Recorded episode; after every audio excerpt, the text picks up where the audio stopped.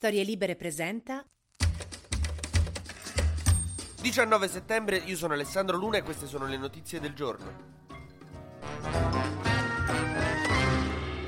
Siamo entrati nell'ultima drammatica settimana di questa campagna elettorale, una campagna elettorale che ci fa chiedere ogni giorno Dio cosa abbiamo fatto per meritarci tutto questo. Poi ti ricordi che Giorgia Meloni è praticamente la compagnuccia di classe a cui alle elementari facevi le angherie, tiravi i capelli, facevi dispettucce e dici Ah, è questo il tuo modo di punirmi. 200 anni di purgatorio? No, adesso mi dovevi punire. Vabbè.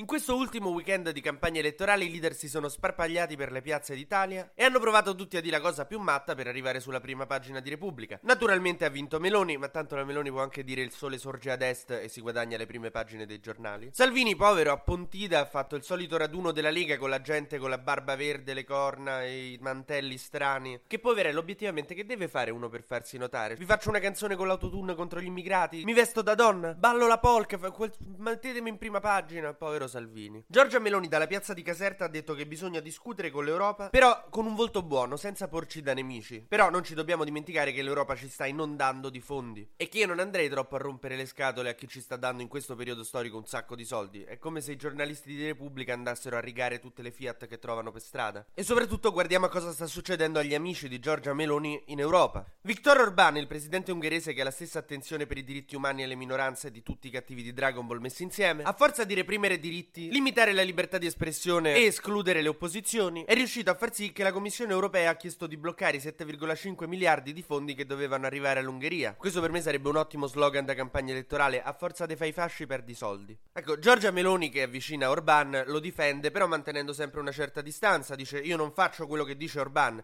anche perché sennò saresti sposata col rito cristiano. E insomma, la tesi di Giorgia Meloni è che i paesi come l'Ungheria non vanno spinti tra le braccia della Russia, ma vanno cercati di avvicinare, solo che se quelli quando li cerchi di avvicinare scalciano come un gatto che viene portato verso una bacinella d'acqua, c'è poco che puoi fare.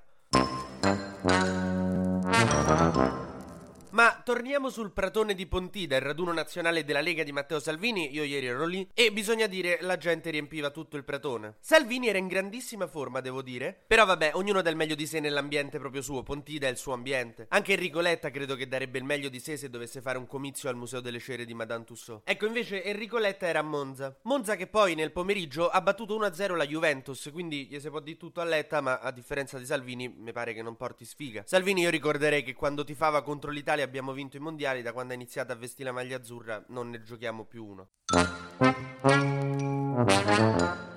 Mentre invece Renzi e Conte si stanno un po' appiccicando perché Conte ha usato una frase veramente da bulletto delle medie, se non anche un po' più grave. Praticamente ha detto a Renzi, tu che dici che vuoi abolire il reddito di cittadinanza, vieni qui a Palermo a dirlo senza scorta, che sa un po' de così te gonfiamo. Certo è che Renzi è uno che prende 800.000 euro da un dittatore straniero per andargli a stringere la mano e poi dice contro la povertà non serve un sussidio, ma che ne sai te di cosa serve con la povertà, obiettivamente?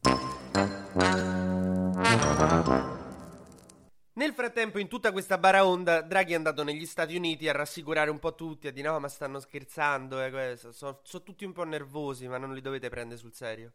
Nel frattempo si sono celebrati i funerali della regina Elisabetta. In realtà pare che la processione dovesse durare ancora qualche altro giorno, ma si è alzata lei e ha detto ragazzi basta. Nel frattempo continuano le ricerche nelle Marche dopo l'alluvione che ha fatto più di 10 vittime, mentre chiudiamo con un'altra vicenda molto triste. Le foto della casa di Asibo Merovic, il disabile che durante una perquisizione della polizia è volato da 9 metri dalla finestra di casa sua, sembrano dimostrare che ci sarebbero delle crepe nella versione dei poliziotti. Secondo la tesi dei poliziotti andava tutto bene finché a un certo punto lui ha preso e si è buttato dalla finestra da solo. Che vuol dire che c'è veramente un'epidemia di autolesionismo spontaneo quando vedi dei carabinieri o della polizia, cioè la gente li vede e si fa del male da solo, ma...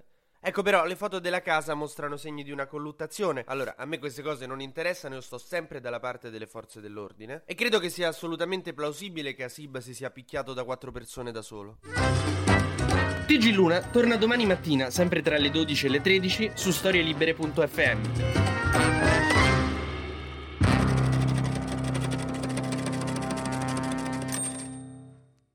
Una produzione storielibere.fm di Gianandrea Cerone e Rossana De Michele. Coordinamento editoriale Guido Guenci.